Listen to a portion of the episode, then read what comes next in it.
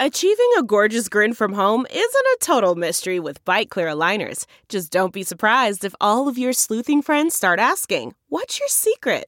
Begin by ordering your at home impression kit today for only $14.95. Byte clear aligners are doctor directed and delivered to your door. Treatment costs thousands less than braces. Plus, they offer flexible financing, accept eligible insurance, and you can pay with your HSA FSA. Get 80% off your impression kit when you use code WONDERY at Byte.com. That's B-Y-T-E dot com. Start your confidence journey today with Byte. Now a show that's going to give you the truth about the biggest epidemic of our times. We're all a little crazy. Welcome back to another episode of We're All a Little Crazy. I'm host, Eric Houston, along with Darren Rovell, uh, Theo Fleury, and special guest today. But, you know, in the context of talking about mental health and current events, there's been two things. One a little bit, you know, a couple weeks ago, where one a little bit more recent. Obviously, we we heard of the Sha'Carri Richardson story. A big piece of that story being the loss of her biological mother a week before she was participating in the 100 meter in the Olympic trials. And the impact that had on her, how she found out about the loss from a reporter, and yes, we did a show on what she turned to. We're not going to get into that topic. We we do want to talk in this episode on the loss of a parent to a public figure who is expected to quote perform on a high level and what that does and how similar that experience of loss can be towards people. The other current event topic that we thought was so important to touch on because it happened yesterday, um, and Darren shot me a text on it in a article from the Wall Street Journal. So, if you look back to April of 2021, um, our government sources revealed, and I'm, I'm being broad with that purposely, that uh, suicides had gone down. Uh, the number was from just over 47,000 in uh, 2019 to 44,000, just over 44,000 in 2020. And the thread there was well, look, the pandemic didn't impact our mental health that greatly. Um, suicides for the first time in a while are either flat or even slightly down. Well, with Darren's text that he sent me, with the same government sources sharing those numbers, you look at the overdose numbers and you see a very different story. You see that they went from 72,000, just over 72,000 in 2019 to 93,000 in 2020. Okay, it's over a twenty thousand jump. So you Eric, think of Eric, now, Eric. This is against the background of a general crisis of information in our world. We are being attacked by the wrong information. This, as a journalist, the slanting of information and it being used, and you know, clearly this is part of. And I'm not trying to get into politics here. Trump Mhm. America. Um, you know, that is a crisis in itself. So, so, and, and so- I agree with you. I agree with you on slanting in politics. I'll, and I'm not. This is not to take sides, Darren. When you call Trump America, there are many people on the other side because I want to give both sides of the equation who are going to say, uh, a Trump America wouldn't want the early numbers to say that lockdowns during a pandemic, when that information comes out, uh, show that there's no impact on mental health. So that, that, that that's correct, but it's also not a zero sum game where Sure. where where where where it's it's it's not like okay, uh, just because there's a greater impact on mental health, and I have a friend who's a who's a Trumper who says more people will die from mental health issues than this. I don't I don't necessarily think that's the case because the word dying is absolute and we probably don't encourage that on our show. It's not dying or nothing. It's that we're in a worse state. Um, and I always agree, but it's not one or the other. it's not one or the other. And in fairness, look, you know, comparing the numbers of deaths that happen from coronavirus, not that we should go down this path too much for this show with the great guests that we have, but the the the numbers of deaths coming from coronavirus will significantly outpace the deaths from mental health in the immediate, right? We don't know what the long-term effect is yet, but what we do know is in the slanting of the way the numbers are being put out, the numbers for overdose deaths being 20,000 higher when combined with suicide deaths show a significant increase and that's in the short term there's going to be even a more increase because of what we know about trauma and stress and how it accumulates in our nervous system over time and so I, th- I think the the one thing we can all say, regardless of what side of the political spectrum people are on, is the information needs to be shared. It needs to be shared openly, transparently, in a space you talk about slanting, where there's you know uh, uh, uh, some kind of let's call it uh, decision to to keep information out of our hands um, so that certain outcomes take place. To not have both those numbers together is pretty egregious, and to release them three months apart. And so for this show, you know, someone who I was introduced to through a gentleman named Tamir Goodman, who is known as the Jewish Jordan back in the day. Um, they met together, friends through Israel basketball. Um, but it, uh, uh, you know, Darren and I were joking before the show that the first room that he and I were probably ever in together, not knowing it, was the 2003 NBA draft when I was working for the NBA league office and he was a young reporter at the time, both some of our earliest jobs. And um, in that draft, that was the LeBron draft, the the Dwyane Wade draft, um, the Chris Bosh draft. It, it, uh, Darren reminds me it was the Darko draft. Um, but there was a gentleman that we were all excited about that was getting drafted um, because we were Knicks fans. Who this, actually who actually did not get booed when he was the first round pick. Yeah, right. How often is that they, that uh, that the fans are really into it? And the reason he didn't get booed, I think, is he had an incredible college career at Georgetown. Um, is in the top what five to six in points and rebounds if you look at his statistics. Um, but he, he becomes a ninth overall pick. And I, you know, what I was describing was it was kind of this mix between the fans had this love affair with Ewing, who is from Georgetown. They loved the blue collar type of play of an Oakley and a Mason. He had that body build of an Oakley Mason type of uh, a forward type of player, power forward type of player. And so excited to welcome with us here is, is Mike Mike Sweetney. So what's up, Mike? Hey, what's going on, guys? Thanks for having me, man. I'm very excited to you know be here with you guys and um, have some great conversations today. Awesome, brother. So take us, you know, we we we started with the Sha'Carri Richardson um, story and the loss of her mother, and I don't think people have a full understanding. Mike, you've shared your story in New York papers, and it, it's become national. It's been a couple years since you know you're drafted in this draft where where it is LeBron, it is Wade, it is Carmelo, it's a ballyhoo draft. You're drafted to a team that is high profile team. There's high expectations. And before camp ever begins, you go to what's called rookie transition program, right? So uh, I worked rookie transition program. I'll give a little bit of my angle on it. But from a player's perspective, what are they teaching you at rookie transition program? Number one. And number two, how do you feel as an athlete being in a room with the, the, the top players in the world who've just been drafted? Um, uh, so, so the first thing what they do is um, in rookie transition program, they teach you about, you know, finances, handling your money, um, dealing with travel, uh, dealing with just you know the NBA lifestyle, women, you know, all types of things, things you wouldn't even think of.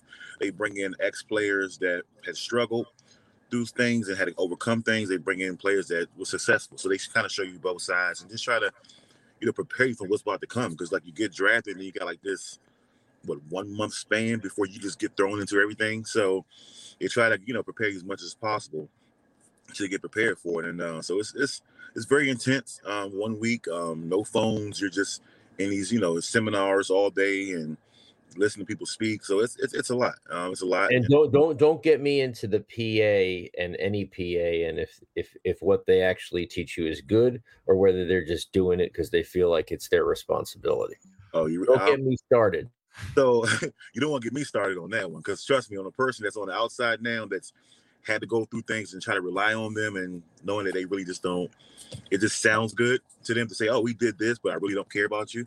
Yep. so trust me, I've I've had to live it. So well, and and so I'm in the I'm in the room there, right? And and I'm 20. I'm I'm not that much older than you at the time, Mike. I'm 24 years old. You're you know 22 years old when you're in there, and I'm looking around the room and it is LeBron, it is Wade, it is Carmelo, it is all these people. I forget exactly, you know, who who was able to come, who wasn't able to come. But as a player, right, who's getting drafted, do you, uh, you know, because I want I want to take people through the arc of what that week was like for you, because you had to be at least sitting in that room, being like, this is the first example that I've arrived that I'm I'm one of the top players in the world and I'm surrounded by these other top players in the world. Is that a fair oh, no. assessment? Because like, I'm gonna be honest with you, like draft night, the first like two days, it was a blur to me. Like, yep. As soon as you get your name called, they take you whisk you off behind back, you taking pictures, and like next thing you know, it's like 1 a.m. I'm like, where did my night go? And in- you and wait, hold on, you were in New York. You were like the others who were whisked away to Phoenix and. LA on private planes. I mean, you you had a short night, dude. Yeah, I had to jump like right into everything. So it was like crazy. So I was just like interviews and this, that, and other. So by the time I got back at like one o'clock in the morning, it was just like me and my parents, and we were just like, like, wow, this really just happened. And I was so tired. Like some of my friends, like, let's go hang out, let's go do this. I'm like, dude, like, I don't want to party. I, I, I get it. Everybody's excited, but I'm exhausted because, like, like you said, the week building up to it, you're still doing interviews and you know you're doing promo shoots, and certain teams want to meet with you to interview you, work out with you, question you, all types of things. So it's like it's nonstop up until you know before you get called. you know, get your name gets called. So like, you know, it's so much pictures and and it's, it's, it's nonstop. So it's a blur. So, but just being able to be in that situation, and for me, I tell people the story like seeing LeBron. I didn't even have to even see. I obviously you've seen his highlights, but just seeing him, it was something different about him that you just kind of knew. Like he had this aura around, like this aura. Yeah, you knew it. You know, and nobody. I mean, I didn't see this coming.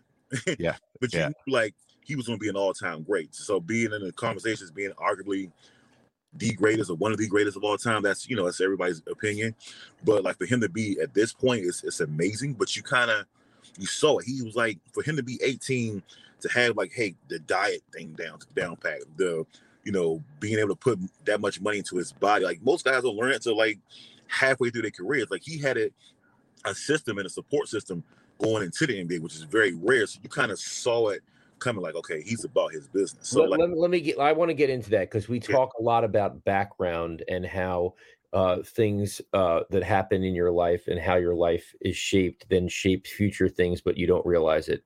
LeBron is the most confusing guy to me for this reason. He's hopping around from house to house with no father figure. And he shows up at 18. And my first interaction with him one on one is at a Knicks game 2003 or four, whatever it was in the rookie season. And he's got an endorsement deal that they haven't announced. And I'm trying to trick him into t- confirming the endorsement deal for me. and he's having none of it.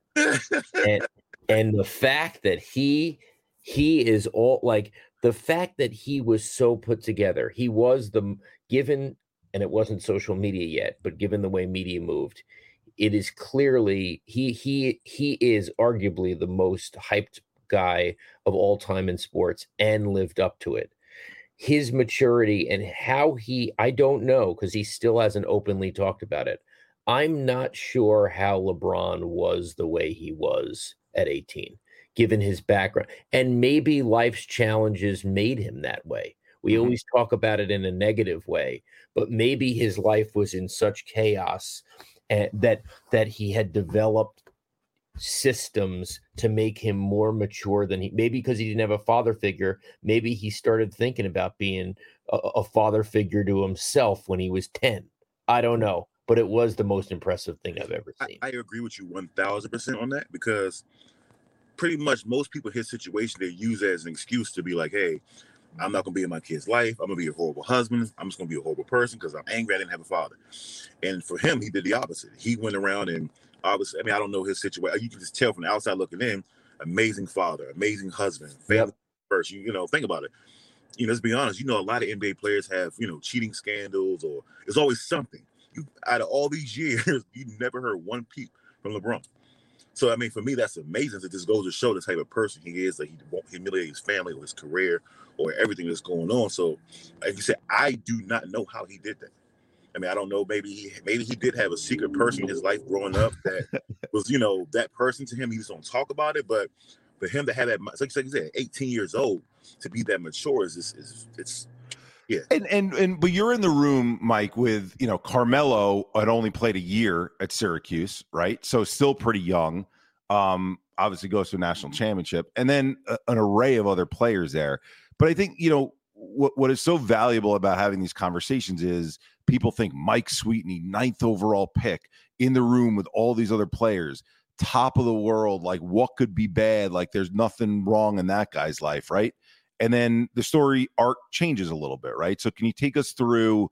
And and I I, so appreciate how vulnerable you've been with me personally, how you've been with others when you shared the story. But people need to know that you're human beings and what happens to human beings. So, height height of your career at this point, sitting in a room with these top players in the world. Now, what happens? Yeah, so I'm sitting in a room and um, you know, you're not supposed to have your phone, but I had it in my pocket. So my phone was like buzzing for like 10 minutes straight. I'm like, what has my phone going on? How many days do you remember how many days into RTP Second- this happened? It was the second, Second day. day. Okay. Yeah, so um, you know, my phone was like going crazy. I'm like looking, I see my brother call like maybe 30 times. I'm like, what is going on? So I was like, so I said something, I think it was Chris Chin. I was like, look, I'm, I don't know what's going on. I know I can't phone. I my brother's called me 30 times. I was like, he knows where I'm at. He knows the situation. So she, I was like, something must be wrong. She was like, you got one minute. And they gave me like a minute or two to figure it out. So I called him and he was just like hysterically crying that my father had just passed away of a heart attack. I'm like, wow. So I just talked to him earlier that morning, you know, before everything started. And uh, you know, it was like, wow, you know, was the person introduced to the game, and still to this day, my father never missed a practice or a game growing up. Don't know how he did it. And and it worked, you know, he was the manager of a job. So, you know, he was like my support system. So that was just literally just being just taken away from me in a blur. Like I had to react to it. Didn't know how to. So went home and you know, pretty much So you don't you don't con- uh, so so you get the call. It's your second day of RTP. You just gave us the background that your dad's been your biggest support in the basketball world. He's been in every practice, every game. Love supporting you at Georgetown, right? So for everyone out there listening, like you play youth basketball, you play AAU basketball. You're you're you yourself are a parent and you watch your child play. Mike's no different at this point. Even though Mike's drafted into the NBA and even though he's sitting around all these star players, it's his relationship with his father who's been around him in his life for playing sports. Brother calls, brother's hysterically crying, picks up the phone because he's only allowed a minute to get on the phone because you don't expect these tragedies, right? Chris Chin, who's he's referring to as a Yeah. friend as well, worked at the NBA and now is at the PA, uh, lets him take the call. And so, so Mike, when you get that call, I'm assuming what you're saying is they let you leave. That sounds like a weird thing saying let you So, leave. like- but right away. I mean, I'm not. She, you know, she was like one of the main supporters. Was like, "What we, what can we do to, you know, help you?" Because like, I'm like in disbelief at the moment. I wasn't crying. I wasn't hysterical. I was just like, "Okay, what is going on?" Like, you know, you're in shock. I'm in shock. So, uh, I, you know, they, they helped me get. So, literally, I, and luckily for me, I played for the Knicks. I think we were in Westchester County. Yep. So, my, my wife now, but girlfriend at the time, she came and picked me up, and then uh, we just went. Uh, so we went back to my apartment to pack a few things, and and I just like I think it kind of hit me there because like, so a year before that, her father passed away. Ooh. So she kind of understood what I was going through, and that's kind of why we're so close and connected. Because I was there for her when her father passed. Like, like literally, our fathers are a year apart in days, like almost Wow. back. Like man. So um, yeah. So you know, we I just sat in and hit me, and I just broke down and cried, and I went home. Uh, went home and um, and Who's to, where exactly? To home to Maryland. Went back went back home to Maryland. Uh, Okay. Drove for a while and uh, got go actually went straight to the hospital actually, and because they saved, you know, they didn't take him away so I could see him, Right. and I couldn't do it. I was like, no, I can't do it, and um, you know, went there, had the funeral, then literally after the funeral, I had, I had like a day and a half to go to training camp.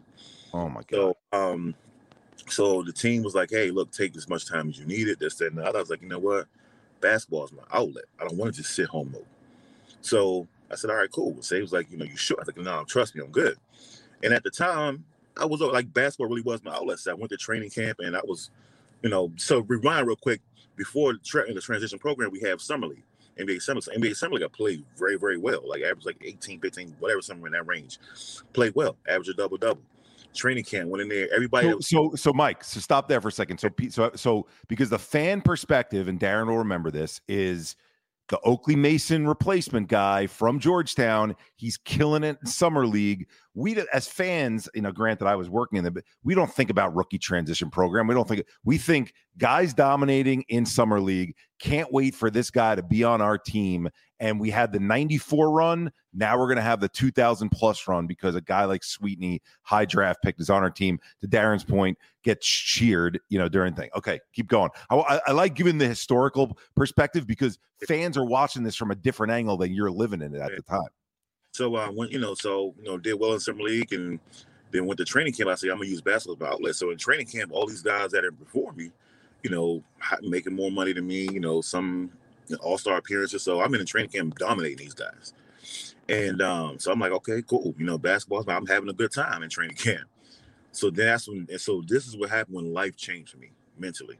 So I was I was still obviously grieving my father a little bit, but I mean not a little bit. I was a lot. so I'm not going to sugarcoat it. I was grieving my father, but that basketball part gave me an outlet. So when when um you know right before the season started, uh, coach pulls me into the office. So I'm thinking he's going to. In my mind, I'm like, okay, he's going to tell me I'm starting or I'm in a rotation because like there's no way. I guess no way. Like couldn't nobody guard me. And at that time, I felt like I was unguardable. and what happened was he pulled me to the office. He was like, hey, um, just want to let you know, season starts tomorrow. You're not going to play. So I'm like, I'm not going to play. So I'm like, wow, okay. So I'm thinking, okay, maybe I'm not going to get the minute team. I, I maybe he was using word. He's like, yeah, you're going to dress in a suit. You know, we, we believe that rookie got to pay their dues. So I'm like, all right, I'm like, pay my I can pay my dues other ways, like carrying luggage or whatever. But like on the basketball court, you guys know what it is right now. Don't tell me I'm not good. He said pay your dues. Like that makes no sense. Like these other guys are getting chances probably. So it, it's like it's like the college, the old college, uh, you know, freshmen have to sit thing. It's like what you know, the old in in in football, the the freshmen are sitting until what was that? Until I think 1975. You know, it's like what? That's not how life works. So, but now, now that as I got older, I realized what that really meant, and I'll say second. So, uh, actually, I'll tell you now. So, what happens? What that really meant was you're a rookie coming in, you're making 1.5 whatever a year. You know, we had the highest payroll in the league. So you got guys making seven, eight, 10, make Dice making like 15, 18. Give some give some names of guys who are on the team uh, at that time. Tony McDyess, um, yep. he's million a year. Clarence Weatherspoon was getting like seven, eight million dollars a year. Kurt yep. getting like so. I'm trying to think who else. We had a couple other guys. Well, th- those were the guys in your position, right? Yeah. Like, and and Tony McDyess was. There were some questions about his knee. Yeah. Um, but he but he signed a huge contract and, so, and and and ownership, you know, management felt like don't really care about talent. If I'm paying somebody 15 million dollars a year, I want 15 million on the floor, not no 1.5. Yep. No matter what this 1.5 does. So yep. even though that's not a winning recipe, but it is what it is. So I was like, now I'm older, I understand that. Not understand, but I see why they said they said. So yep. kind of yep. is what it is. And um, so, you know, by me just sitting on the bench in the suit behind the game and you know, it, it just started. That's when my life started changing mentally. It started taking a toll because like basketball became not fun. I hated it. Hated going to practice, hated going to games. I'm like, I did everything I was supposed to do. Now I'm not on the floor. I'm watching LeBron, Dwyane Wade, Chris Bosh, Chris Kaman, TJ Ford, all those guys that was top 10 picks getting chances. And I'm just sitting there like, whatever. Like, I was like, why you not playing? Because guys saw what I did in summer league. Why you not playing? I don't know. right. So you know, it, and that's when the depression really started to kick in because I didn't hate it going to practice. Hate it, you know, at home I'm still grieving. And when you when you say depression, Mike, because this this is such an important thing for people to understand because we're talking about this in the context of the Sha'Carri Richardson story. Then we're going to talk about it in the context of overdose and and drugs and sometimes what we turn to when we're in emotional pain you it's just interesting the way I, I hear you know I'm I'm no psychiatrist or psychologist, I'm no therapist, but but I, I speak to people enough and I hear their stories, right? And you're revealing to us that basketball was your outlet, right?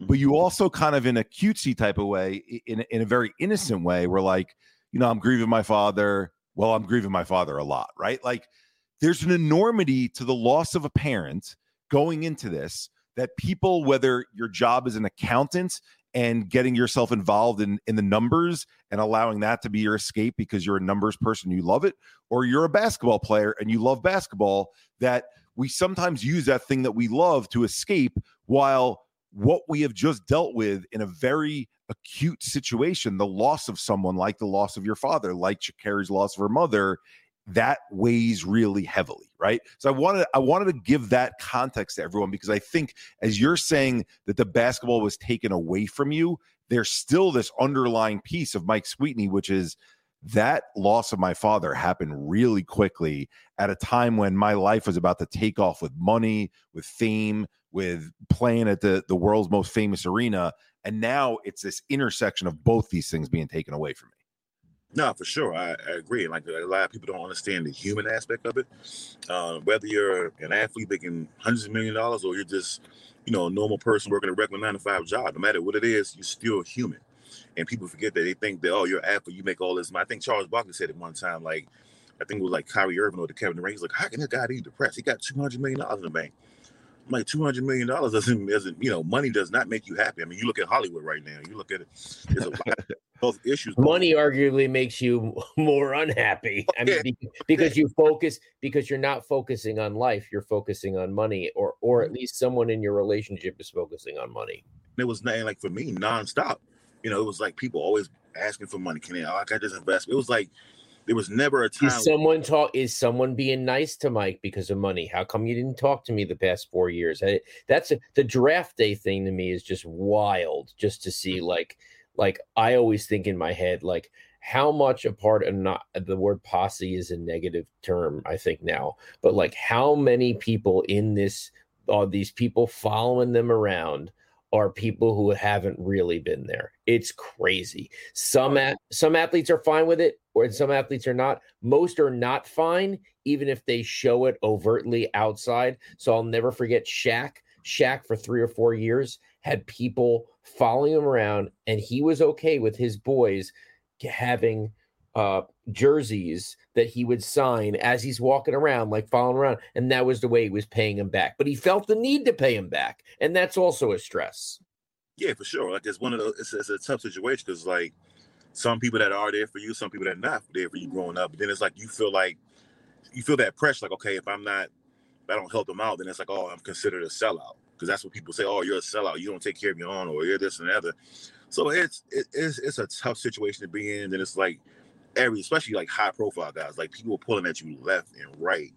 And it's just like, what about you don't really get no time just for somebody to say, hey, you know what, man, how are you doing today? How was your day? Like, yep. I can't think the how many times in my life when I was playing in the NBA, somebody just said, hey, you know what, how's your day going today? You doing good? You know, I know you lost your father. You okay? You know, I got ex- that. And that's the thing. You're expected, Mike, because of you know what Darren was saying with the, with with the, the group that's following you. Like I'm I'm I'm I'm thinking about your picture on uh, on on draft day. Were you wearing a white suit? I'm trying to remember what. Do you remember what you were wearing? It, it was it was a nice suit. I remember it. And I'm thinking to myself, like as you're describing this, people are like, "Guy's on top of the world. He's about to make that rookie contract at 1.5. He's about to play at MSG. Like." They don't see you as a human being. They see you as this person that everything is set and perfect and fine and great, and there's nothing that could be a challenge at this point. Yeah, I mean, it definitely. It's like it's it's unbelievable, man. a lot of people just think that life is perfect. Like I, I look at I see, like I look at somebody like LeBron. I, I always use him for example. Like I don't know how he does it. Like you know, he always has to put on that everything is perfect thing. Everything is going great in life. This and the other. And I'm sure he's human. I'm sure he got just something small as his wife might have made him mad this morning, and he right. got to go game. You know, let's be honest. Let's be honest. I'm sure being married all these years, I'm sure they didn't have a back and forth or something that might have rubbed him the wrong way, or you know, family member might have called him, and family might be sick, whatever it may be. Like, but he has to go on and be LeBron James, this guy that's perfect, has a so-called perfect life, and be smiling in front of cameras, and you know, this that. So it's a hard thing to do because like you always you always got to be on. And you have no one. I mean, I know that the NBA has graduated into the last two years of requiring mental health professionals to work at the teams. With the loss of your father in that early phase where the team separate from your father is deciding not to play you because you're not getting paid as much as the McDices and the Clarence Weatherspoons. Did they did they go out of their way to try and find you help from a mental health perspective because of the loss of your dad, or is that kind of on your own? say that. No, I, I, wouldn't say no. I think when I was with the Knicks for the first two years, because it wasn't really talked about like that. Right. So nobody, uh, they kind of asked, well, "Are you okay?" This and other, and I was like, "Oh yeah."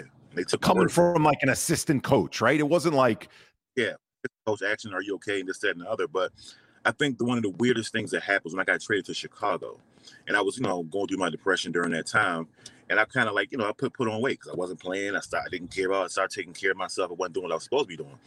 So instead of them saying, "Hey, what's going on?" they gotta they hired some type of doctor to try to trick my brain to lose weight instead of finding out what the oh real problem was. I found that oh. it, it was. especially now being in the mental health world and like understanding. I'm like, that's so crazy. You really tried. At the time, I was like, wow, this is so weird. Like, why not to figure out what's the root of my problem and find out what's going on? It's like, oh, what can we do to get you to lose weight? If we say we have this incentive for you or that incentive, like some doctor like give me these weird things to try to lose weight. And I'm like, it reminds right. me of you being it reminds me of you being like a racehorse and mm-hmm. they have to find the right drug to like shoot up you know the the ankle that's hurting doesn't matter like what is actually going on in your body if we could get that race that horse or to perform at that race we're good right even though humans have a much more complex yeah. system yeah. than horses but i yeah. also think that's part that's part of sports too i mean the whole idea of like let's just fix them like animals clearly clearly exists, you know, where it's just like, let's just get that guy out. Let's just give him Toradol or whatever. Let's not, let's just keep putting the band aid and the band aid and the band aid and the band aid clearly exists. And, yeah. and, and, and Mike, so so you're talking about what happened at the Knicks with just being asked, with the Bulls with being, you know, told basically how do we help you lose weight. But there was an incident with the Knicks that I want you to share because I think it plays into this whole conversation that we were having in the context of them releasing the overdose numbers recently. And it'll help paint for everyone how suicide, mental health, overdose, addiction all play into one another. Do you mind sharing that? Sure, I think so. For me, um, when I was going through my depression was a dark place, and I was I was I was two people. I was a person outside. I was I was what you call professional master. On outside, life is amazing, life is great. I'm doing amazing, but behind closed doors, I'm a wreck. And I think trying to balance those two people, it kind of took its toll on me.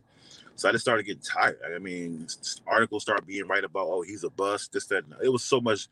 I'm like, people don't really understand. Like, I'm not even really given a chance. I'm getting thrown this out. This is there. how long? How long into your rookie season with the Knicks? About it's probably like towards the end because we were in okay. Cleveland, and I will never forget the night. I was just tired of it. I'm like, like people don't understand. Like just sitting on the bench all game in the fourth quarter and blowout. They said, "Oh, go and get in the game." Like you've been sitting for I don't know an hour and a half. You're in a cold arena. Like it's hard to get out yeah. there and just produce. And like the, these other guys all are in rhythm. So it's like people don't understand it's a tough situation to be in. Sometimes you can be okay, sometimes you're not. So just being thrown in those weird situations, like a minute, throw me in in the quarter and take you out, sit me for the rest, don't get back. So it's like nothing was consistent. So it was, it was like a hard thing. I lost confidence. And I just, you know, and he's like, oh, articles being written out. He's a bust. He's not panning out. Get rid of him. I'm like, wow, this is crazy. They just treat you like crap. You know, and I get it. Media needs stories. And um, so it just started being told. And I, you know, I got, got tired. I took a bottle of pills and took them. That's one to end it all. Now, but, but let's go into the intricacy. When you say taking a bottle of pills, Mike, um, did you you had a prescription for something that you already had the bottle? I remember, you know, I, I didn't know what I was doing. I just knew I wanted to end it all. So I had like a bottle like Tylenol, Advil. So it was like a pain okay, pill. Okay. So, so it, was, it wasn't prescription pills. It wasn't prescription. prescription. And so and you know you you so because suicide eh, or or overdose or whatever it is is such a fascinating, unfortunately fascinating topic that we have to dive deep into. As I'm hearing it, playing the armchair, you know, therapist on this call, I'm hearing all the buildup of what happened from who had ideations himself and understand it. Right, right. I've had the ideations because they came over and they took over my system, right? For people who who haven't lived through those thoughts, Mike, and and hopefully I'm not putting words in your mouth. And th- by the way, as friends, I've never asked you this question, so for everyone listening, this is the first time you're hearing it. Um, it it's not as simple as, oh, things are being written badly about me I, I'm, I'm coming into games in a cold arena. So because things are hard, I'm making this choice that I want to end it by taking these these pills. That's not what happens. What happens is, if I'm understanding you correctly, because this is what it felt like in my own head, stuff has built over time. It's built and it's built and it's built, and eventually your brain starts to have irrational thoughts, and those irrational thoughts are, I'm better off not here than here, and and it's like your brain is telling you that, as opposed to it being this like okay, I'm Mike Sweetney. I'm going to sit down with a list in my hotel room and here are the pros, here are the cons, right? I mean, it, it really feels like a forced takeover of your system. Is that a fair way to describe it? Yeah, exactly. And it's always kind of use like the snowball effect, you know, theory. Like you know, if you don't get a hold of it in the beginning, it's going to keep getting bigger and worse and worse yep. and worse. All that I'm gonna get through it myself and I'll be okay. Like it's the macho thing. Like, come to find out, no matter how much you try, like if you don't really get some professional help or speak to someone about it or try to do something about it, it's you know, and that's the point that, that came to me. It wasn't just like, oh, life is not, you know, life is sucks right now. I'm gonna take my life. No, like it was a build up of what yep. eight months, you know, of yep. just let down punches. Like it was like every day. Like just yep. being waking up every day knowing like, okay, what's gonna come at me now? And people know, so. and, and and the reason why that story is so important, Mike, is because people don't talk about mental health. They think that if they open up, there's a weakness, right? I know that's cliche to say it, but they also think if I just bury what I'm feeling and move it to the back of my head, well, eventually I'm going to get the playing time in your case, or eventually I'm going to get the manager's job at the accounting office and it's going to go away. That's not what happens. And I think that's so the reason why having these conversations is so important is because here's Mike Sweetney on a big stage. He's got the future to look forward to. And, and, and again, putting words in your mouth, but tell me if this is fair. The Mike Sweetney today, thinking about the Mike Sweetney that took that bottle of pills the night before, you wouldn't, eh, you looking back at yourself, you're probably like, what was my mind thinking at that point? Like life is a beautiful thing. Like I love my wife, I love my kid. Like I want to be here, right? But when you're in the throes of how your brain has started to decline because you haven't worked on talking about those things, that's where your brain can go to those places. Yeah, that's and I agree because one thing I don't it bothers me a lot when people say, you know, how can you be so selfish? How can this person be so selfish to do this and stuff? I'm like, it's not. Yes, they did it, but it's really not them. Like it's yes. something happening to their brain that's triggering them to do that. It's like it's Thank not you, man. Hard. So sometimes they can't control it. You know, I think if a person is, you know, person's in a normal state of their mind, they're not gonna say, okay, I'm gonna harm myself today. Something's going wrong. No, it's a buildup, and sometimes it gets to a point you cannot, you really have no control. Thank you.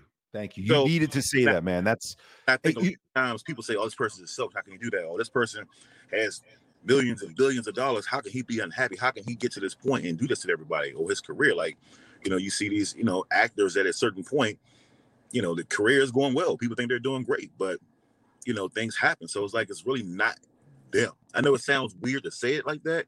It's not weird. It it's Mike, not, it's not weird. And it's and and Darren's heard me describe it. And I I sit on my soapbox when I go and I give presentations on suicide prevention because I, I can't stand the campaigns of like, we'd rather you know, hear your story than go to your funeral or think about who you're leaving behind because they're making it sound like you actively in this rational mind of, of Mike Sweetney, of Eric Kussin, were making the decision that you not being here was more important than all these other people in your life or when you weigh these options out. That's not what happens. The mm-hmm. stuff that builds up over time changes the thought process. I'm not saying this is in every suicide, but in many of them, and you're confirming it right now in terms of giving us your story. Here's an NBA friggin' player. The guy has a career in front of him. He's he's playing for the top team in the league in terms of you know market value, and yet those thoughts come over his mind. That's what we're trying to show to everyone that this can happen to anyone, and that's why this topic is so important to discuss. So I wish I wish my wife was near you this so I can so she could tell you because like a lot of people ask her like how did you because she was the one that saw me every day like this. Nobody, even my mom, didn't really know. Because when I would talk to my mom, I would hide it. Now I'm around my mom, I would hide it. She would think my life was okay, but my wife saw it. And people asked her like, "How did you do that? Why did you stay?" And she was like, her one her one quote that stuck with me. She was like, "He was my best friend. I knew who he was before he started going through depression, so I knew that wasn't really him. So I didn't want to leave him in that position, I was to be there by my friend's side. And so, like, when she says this, kind of goes back to what we are saying. Like, she saw, like, I know this is not the real Michael. This is something that he's going through, but this is yep. not really is. I got to be there for him. So it's definitely one of those things, like you said, probably yeah, 1000% of the times, obviously, that's not who that person really is. It's something that they just they have a struggle with. And, like, for me, when I, I know a lot of times, I'm, so we talked about this too a lot of times when people are going through this, some people are alcoholics, some people are, you know, they start to get on pills and all types of drugs. So for me, I never did either one of those. And mine was food. I used to eat a lot for comfort. So uh, I'm not comparing the two. I want to make it. Sure. No, no, no, no. Dude, addiction is addiction. Addiction's yeah, addiction. I had a food addiction. So my food, I always tell people food was my drug. and you know, which can give you all types of things. You can end up getting high blood pressure, diabetes, you know, cancer, whatever it may be. Things can affect you off that too. So not like you know, just drugs can hurt you. Like eating the wrong foods every day, all day, can really hurt you too. So I had a food addiction at one point. So that was like my comfort. So, and she saw that too. She saw a person that would work out three times a day, eat healthy, you know, still had a you know a strong physique, but I you know below my whatever I had a six pack. People didn't, you know, so, so now you know I had you know until I got to that point, I had the other six pack. I had a keg. so wrong things. I wasn't working out. I wasn't doing what I was supposed to. So that's when she knew something was wrong because she knew like in, in my mind, like you, like you say a little, you go, well, I gotta be a little crazy. I was a little crazy when it came to like working out. Like I wouldn't hang out with my friends. I would work out three times a day. You know, eating healthy, doing the right thing. So she, when I had that change, she knew something wasn't right. And so, so when you you're in Cleveland, you take you've shared this point with me, but I want everyone to hear it. You take the pills, but you wake up the next day surprised that nothing happened, and you just go to practice the next day, right? So, and you're just dragging ass in practice, right? Because you just took that pill. Like whose body can can operate on that? But you're the size that you are, which is probably what saves you. Yeah, so I kind of kind of lazy again because they knew somebody something's going on. You, I said, yeah, I think I got a little cold. I said I was like I'm coming down with something probably some my energy is low. But I was like, so I was like, wow, did I really do this? And I didn't even know who to tell. I couldn't even tell my wife the girl because I'm like, at this point, mental health is definitely not talked about. And you know, I look at Ron Artest, who was like an all-star at the time, and I see how they treated him when he had his mental health. So I'm like, so I'm barely hanging on. I'm done in the league if I say yep. So I was like, I gotta hold this in. And thinking that uh, hopefully I can figure it out, but I, obviously I didn't. It King, like you said, that snowball effect got worse and worse at that point. So just dragging the next day, realizing like, wow, like for I can't say for how long, like months. Like, wow, did I really get to that point? But scared to say anything to anybody. And glad and I'm glad now we're in a different place in our world where mental health is at least being talked about more and a lot more people are being open about it, what's going on. But at that time, it was definitely a dark time where that conversation, if I would have said that back then, yeah, I'd have been probably next day they'd have found a way be like, all right, he's done. Well, look, we're we're friendly with Royce White. It happened to him, right? Yep. Um, and and I would still even argue to today, it's okay to raise your hand and say, I have this thing called depression, I have this thing called anxiety, but it but but to say I lost my dad and that's really weighing on me, nah, that that's not necessarily acceptable, even still to today, because it's kind of like a oh, I'm trying to go for it. We who who we had on, we had on a couple episodes like they were talking about the the difference of you know uh, competing for spots on the starting lineup. Oh, it was Riley Cote, right? It was like uh, from the NHL. It's like, well, that guy's you know injured. I'm going to step up and I'm going to take that advantage of that position. So you know, athletes aren't so open to talking about the stuff they'll say the label right now because it's become a little bit more common, but the stuff is more difficult to talk about. And when you don't talk about the stuff, that's when it cumulatively builds the way that it, it did with you at that place where you got to that point. Did you, after having that experience, Mike, did did you ever did your brain ever get back to that place ever again where it, it dips so low that you were getting those error messages again um you know looking at bottles or looking at okay you're shaking your head yeah yeah, multiple times. i am not going to sit here and sugarcoat it. Yeah. No, no, please, please tell us about it. Yeah. Multiple times, like where, you know, yeah, I would get there and like, wow, I even got to a point where after my four years was over, um, you know, my four year NBA career was over. Um, I think Lily, like Lily, that that following Thanksgiving, I remember packing up my car on Thanksgiving Day, and I just packed up my car. My wife was like, "Where are you going?" I was like, "Just tell my tell the family you know, all my family's coming to the house for Thanksgiving dinner, it's like, just tell them that I'm going, I got a job overseas playing basketball. She's like, well, where are you going? I said, honestly, I don't know. I said, but if you tell anybody that I'm really just going off, I'm gonna hurt myself. I don't even want to ask. I put her in a bad situation. She didn't know what to do. And at that point, I couldn't face the world because I felt like a failure. Top 10 pick out of the league. You know, just it was career didn't go the way it wanted to go. So I remember for like months sleeping in parks, parking garages, just hoping something bad would happen to me she was calling me every day, like, where are you? What's going on? My mom would call me like, hey, how's overseas? Oh, mom, that's great. My mom thinks I'm overseas. Oh my God. Parking garages. And my wife got to a point, and this is this is what saved my life. She called me, she was like, enough is enough. I'm pregnant. And you know, I'm far along. and you need to, you need to figure this out. She didn't tell you for she didn't tell you for a long time. So, I guess she was just trying to get me to come home. I guess right. like two months, she was like, "Dude, like enough is enough. Like this is what's going on."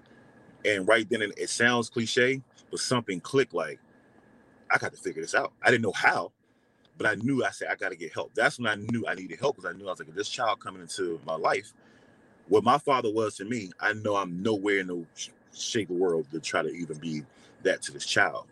But I didn't know because at that point I kind of lost faith in people.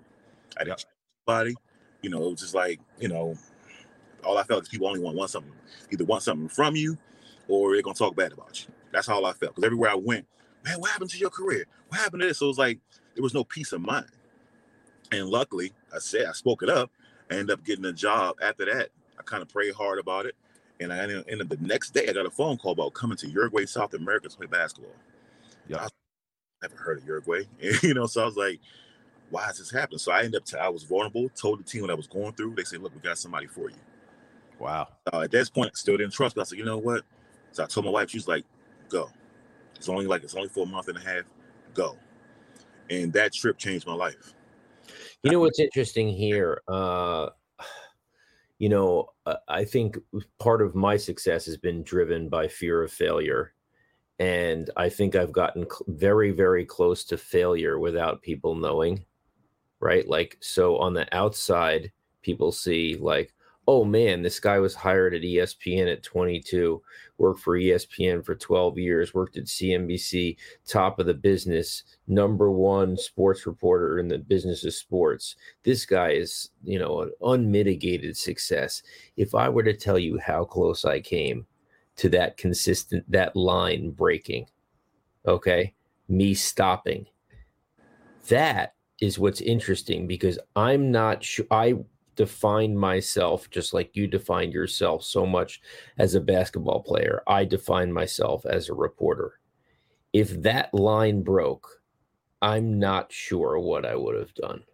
I was not prepared to get the questions of what happened to Darren or what, you know, and and that's also why people are like that also is what brings humbleness into my life because I know how close I was.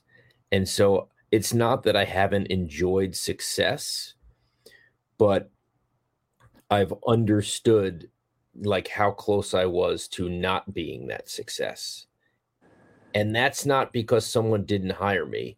It was because my inner voices, things that have gone on in my head, um, and so I'm really sympathizing with you right now, and it feels close to me because I can't imagine if what I chose to define me turned out to be a failure.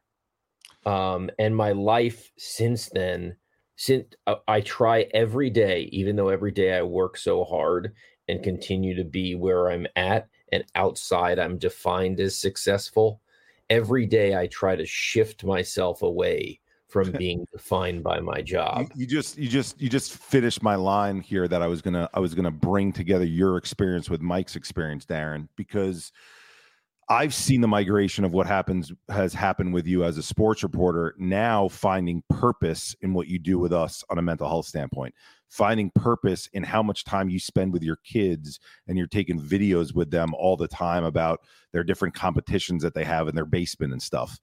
The beautiful thing about Mike is knowing his career arc now the way that I do as his friend from talking to him a number of times is this is yeah that basketball was taken away from him in terms of what that dream was of being a top 10 overall pick. But what's given him purpose was first that child. And then from that child, now what he does to help other people with his story and the story can be can come about through a podcast like this it could come about when we bring him to an event and he does a talking thing it could come about because he's a coach and when he coaches kids he was telling me the other day at camp there were kids unfortunately who were unfortunately considering hurting themselves right so you're right darren when that's taken away from you right but but go back to what you said about lebron right that sometimes the thing that's close to the break bring you to the greatness and i think that's where michael's greatness is right now is that I love Mike Sweetney, the guy who's helping the world right now. As much as I'm a Knick fan, probably more than I ever would have loved Mike as the the, the second coming of Oakley and Mason. And and and, that, and that, right, and that's the best part of of of all this, right? Like no matter how much Mike did on the court, I guarantee you, uh, doing what he's doing now and talking is, I mean, it's baskets versus saving lives. I mean, let's get you know, and we're in a we're in a position here, and and I'm sorry I'm talking so much about myself, but like you know, when looking for purpose at 40 to do something, like I'm not a doctor, I can't come up with cancer surgeries, I can't come up with things that will save lives, but the fact that I could help save lives through talk is amazing and is so much more than buckets could ever be. Yeah. Mike, your story is amazing. Um, you you what you're doing with yourself now. I hope you recognize it. Is um, it's incredible and it and it's inspiring to other people. And I think you know it, you've only touched the surface because you know you got the advantage of the fact that you you are from the 2003 draft, so it's a high profile draft. Um, you are a top 10 pick. You did you did go to the world's most famous arena team. I think the story is is not even close to having been written. Like there's that's why I love that you're working with us. That's why I love that we I you know when the, these two topics came up, I thought let's get Mike involved because it just makes sense. The the documentary that we're working on, the the visits that we're continuing to do, like we need to get you doing more and more because your story is going to save even more lives down the road because of how relatable it is. There's so many pieces the loss, the overdose, the openness about the thoughts, not just being a thought on one night, continued thoughts and driving in the car and not where, knowing where you're going to, the culmination of the child coming into your life and then realizing I want to be the father for him that my father was for me, and now realizing how you're able to pay it back. I mean, uh, Darren, you talk about the ad lib, right? Of of you know what's the right that's that's the story mike. That's people have purpose and live in this world because of what they give back. And i don't think as when we're 22 and 24 like we were talking about and we're first coming into the nba whether as an executive or a player we think that's the entire world. And it's not the entire world. This is the entire world. I agree. And i think um you know pretty much you guys said it all. Um but just real quick i think for me uh, I, when I when I when I started like speaking out about it, I was like, wow, I really found my purpose in life. Like obviously, basketball was a stepping stone, you know, for me, you know, being able to do this. But like, this is my purpose. Like I'm happy. I got I got a peace of mind. Like I'm at a peace of mind. I love what I do. Like just getting the daily texts and emails, just people walking up to me, thank you. That means the world to me. you know, it just it does. It means the world. Like just to say, hey, like you know, and sometimes, he's like you said, I'm working at, I'm working with these kids, and like you know how many times a parent has put me with a kid to teach them basketball, but probably many times it wasn't even about basketball. It was about just life lessons, um, teaching about life, and the kid kind of like the kid might not know what I went through, but the parent does. So right. they know, you know, I don't really get into details. But next thing you know, kind of found this kid is going through stuff, and I'm, you know, being there for him and just trying to show him, you know, teach him life lessons, life skills, and how to deal with things, how to cope with it, and how to you know, speak up and be, you know, be proud of who you are. You know, like a lot of kids are struggling with social media situations of not fitting in. So just saying, hey, look, you know, be who you are. A lot of times, don't look at social media because a lot of people, you know, they're that's not their real life. So don't look at real life. Just be happy for who you are. So, you know, I just try to just, you know, bring positivity into kids' life. You know, am I perfect? No. You know, sometimes kids are not receptive to it, and sometimes they are. But for me, I just feel like if I can just be vulnerable and hopefully that can just you know change someone else's mindset. Mike, I'm going to end on a on a sports fan question that I think fans related to this topic would find interesting. You guys lost John Thompson not long ago. Um, did that feel like a father figure loss to many of you who who you had played for him? So, I'm a, I'm a, so I'm a, I, I, I, right now I can kind of be honest. Like it definitely it was a definitely a tough tough loss. Okay. But like you know when I was going through what I was going through, it's a lot. I'm not gonna really get, but like our relationship kind of strained off a little bit. Okay, okay. It did, it did. But don't get me wrong, it, it was definitely a tough loss because like he was one of the first ones that believed in me, gave me the shot at Georgetown. Um, you know, was definitely will always check in. So like we had a strain up and you know, yeah, yeah. that's that's life. Life is difficult relationships. But it was definitely, you know, definitely a tough loss, you know, for the Georgetown, you know, nation, and um, you know, obviously, you know, the sports nation. So it was definitely a tough loss, and you know, you know, definitely, you know, being there for his family, um, you know, emotionally. Um, but yep. it's you know, definitely sad to see an icon go for sure. Got it. Yeah. Well, dude, I, I can't thank you enough for your vulnerability. I, you know, every time we talk, um, I feel closer to you as a friend, right? Like, and, and I mean that. And I can't wait to keep doing more with you, you know, and, and uh, Darren, I don't know if you have any parting shots you want to give here, but but no, as always, I I, I appreciate uh, you know the understanding that uh, you know saving yourself is just part of it, and uh, and and the idea that you know helping others helps save yourself even more. I know I'm in that boat, and uh, I feel like you are too, Mike. Uh, thank you guys so much for having me. Uh, appreciate it, and I'm looking forward to doing more work with you guys. And keep it keep it going. Keep up this good work too, by the way. Thank you, brother. So on behalf of Darren Rovell, Theo Fleury, this is Eric Kussin along with Mike Sweetney, and we'll see you next week on We're All a Little Crazy. You just heard We're All a Little Crazy, brought to you by the hashtag Same Here Global Mental Health Movement and the Hockey Podcast Network.